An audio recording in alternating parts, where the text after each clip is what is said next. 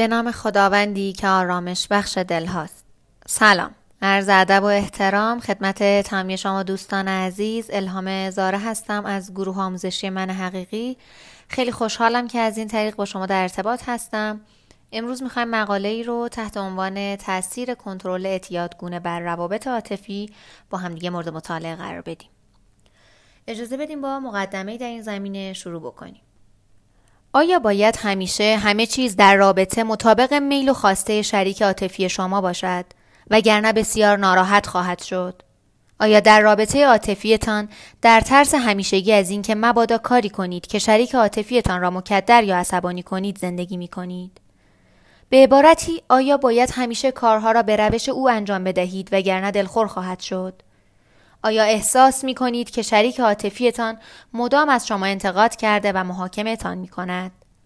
آیا این احساس را دارید که او مدام شما را زیر نظر دارد؟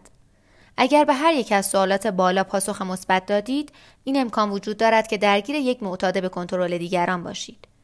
در این مقاله قصد داریم به تأثیر کنترل کردن اعتیادگونه بر روابط عاطفی بپردازیم.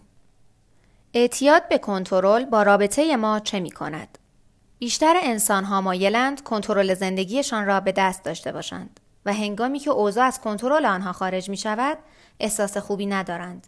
اما تفاوت در اینجاست که معتادان به کنترل لازم دارند کنترل همه چیز با آنها باشد و هر کاری خواهند کرد تا مبادا احساس کنند چیزی تحت تسلط و کنترل آنها نیست. این الگوی خاص مشکلات جدی خاصی را در روابط سبب می‌شود که به قرار زیر می‌باشد. معتادان به کنترل از لحاظ احساسی بستند و به سادگی احساسات آسیب پذیر و عواطف خود را بروز نمی دهند. معتادان به کنترل از اینکه بپذیرند که به شما نیاز دارند خوششان نمی آید. معتادان به کنترل آنقدر به شما احتیاج دارند که می خواهند تمامی وقت شما را در کنترل خود داشته باشند. از این رو حس مالکیت زیادی بر شما دارند و در ضمن بسیار نیز حسود هستند. معتادان به کنترل به راحتی از دست شما و دیگران ناراحت میشوند و هرگاه چیزی مطابق میل آنها نباشد و یا احساس کنند بر اوضاع و امور کنترل کافی ندارند، میرنجند و یا عصبانی میشوند. معتادان به کنترل میتوانند نسبت به عادات زندگی، امور روزمره، کار و غیره وسواس داشته باشند.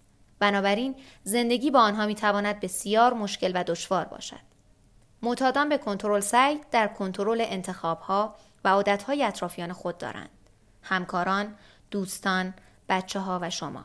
معتادان به کنترل از اینکه کسی به آنها بگوید چه کار کنند اصلاً خوششان نمی‌آید، چرا که احساس می‌کنند دیگر کنترل در دست آنها نیست. معتادان به کنترل به سختی می‌توانند بعد از کار و یا آخر هفته‌ها و در تعطیلات استراحت کنند و کمی بیاسایند. این امکان وجود دارد که معتاد به کارشان باشند. معتادان به کنترل ممکن است بسیار بی‌صبر، عجول و کم طاقت بوده و در نتیجه بسیار تحریک پذیر باشند.